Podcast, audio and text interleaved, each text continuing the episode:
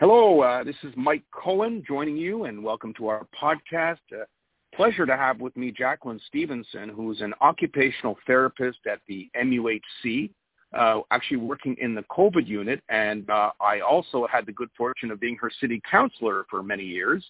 Uh, welcome, welcome aboard, Jaclyn. Hi, thank you.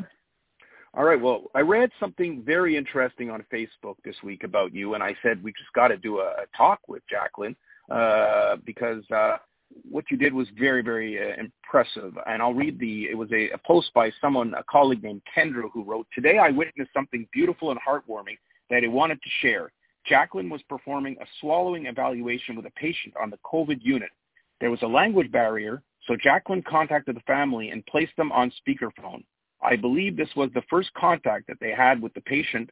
Their voices were filled with love, gratitude, and relief. It brought tears to my eyes Jaclyn, you gave them such a gift.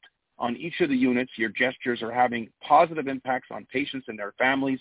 I'm inspired by your bravery, dedication, and perseverance. Very proud of my entire OT department. Let's keep chasing these rainbows. Jaclyn, how did it feel to see that that post? Yeah, it, felt uh, really nice. I mean, um, I, she had sent that email a while back, uh, and it was nice to to hear those words. I think everyone in my occupational therapy department uh, has been doing a tremendous job. Uh, so it was nice. She's actually um, our coordinator, Kendra. So she, it was nice that she was recognizing all the work that we've been doing. And and so, what prompted you to do that good deed, if you will? Uh, so I think uh, now because a lot of the time um, patients' family members aren't allowed into the hospital, it makes uh, it a lot harder for them uh, and it's also more difficult for us to not have the family members at the bedside, especially when there's language barriers um, or the family members are usually the best to connect with the patients. Um, and so, uh, you know, this particular patient who can speak English or French, um, and a lot of our patients are older and sometimes they have dementia. Uh, it's harder to really do a thorough evaluation. Um, and I find it usually makes it better uh, in that case if the family is there uh, to either help translate or help encourage them to participate. Uh, and especially for a swallowing evaluation, there's a lot of um, different things we need to ask the patient to do. Uh, for example, speaking after they swallow so we can hear if there's any voice change. Um, so I felt that it would be best to have uh, the patient's uh, daughters on the phone to help throughout the assessment and be there for the patient. Uh, Jaclyn, uh, uh, as the communications and marketing specialist for the English Montreal School Board, I'm always proud of our graduates who've gone on to different professions, and you are a graduate of Edinburgh Elementary School in Montreal West and Royal West Academy. Uh, uh, when you let's let's start with Edinburgh, uh, which my own daughter went to, a fantastic school. What what did you want to be kind of when you grew up when you were in Edinburgh? What were what was your goal at that time? Was it to be an occupational therapist?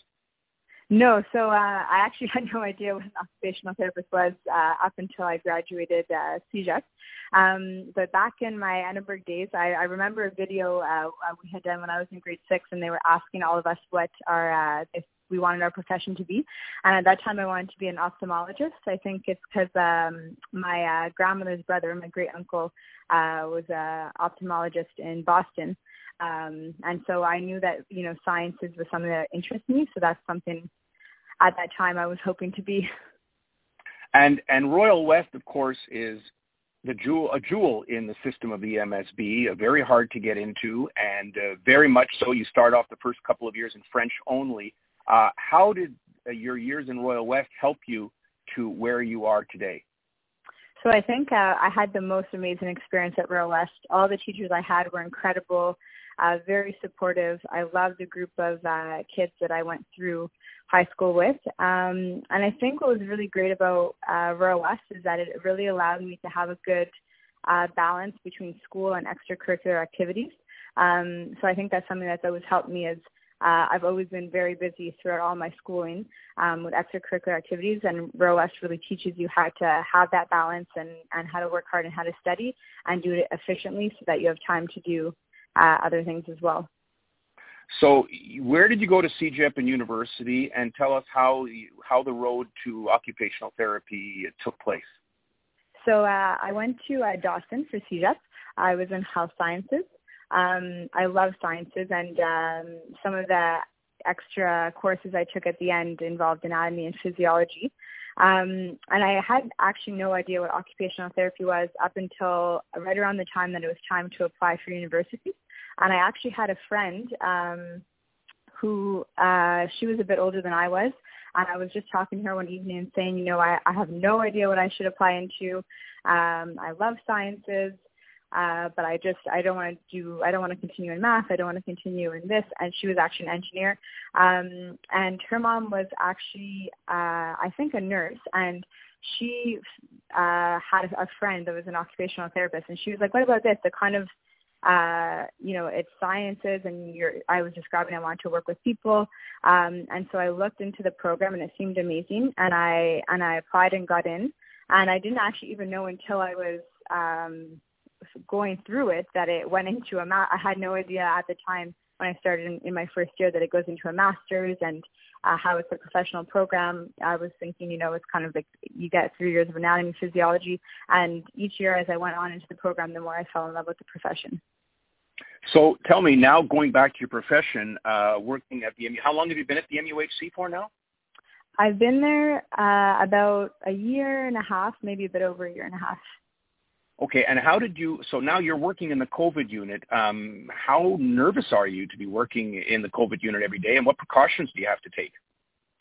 So I actually, um, when I first started, I was one of the first uh, occupational therapists that we sent over. Now we have uh, a few.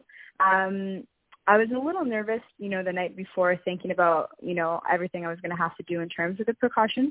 Um, but the, the day I started, it just kind of felt like um, business as usual with the patients, but making sure that we're, you know, taking those extra precautions of wearing the PPE, so the the protective equipment. Um, and one of the things that we did is um, we made sure we always had a spotter. Um, so either a physio or OT would um, spot each other when we're going in and out of the room uh, to make sure that we're doing everything step by step and we're comfortable with everything we're doing and we don't make a mistake. So that's actually why uh, when I did that uh, evaluation, uh, my coordinator Kendra was outside the room to witness the moment because she was uh, spotting me to take on and off the PPE. Interesting. So, so let us part with occupational therapy uh, and what an important profession is. Uh, for the person who's not quite clear, what does an occupational therapist do and what is so important about it?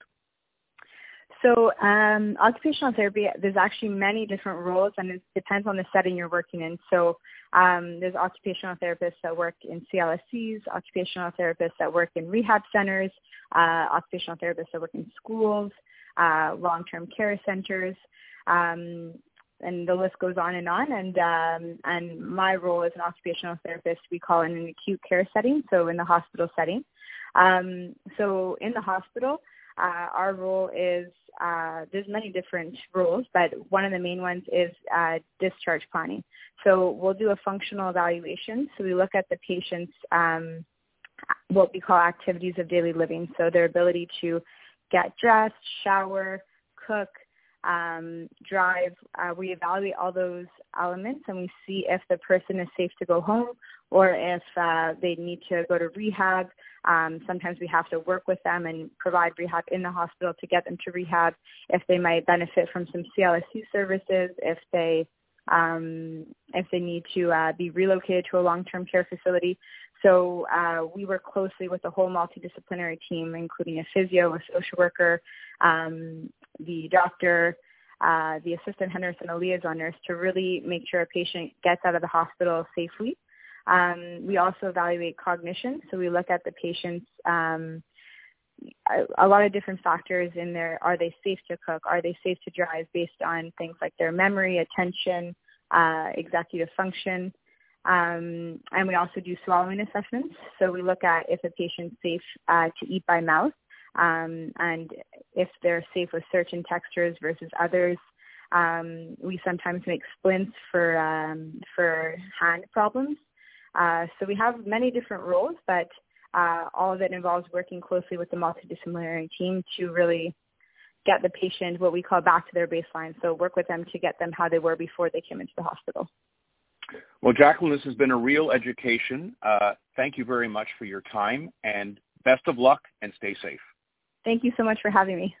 All right. It was great talking to Jaclyn Stevenson.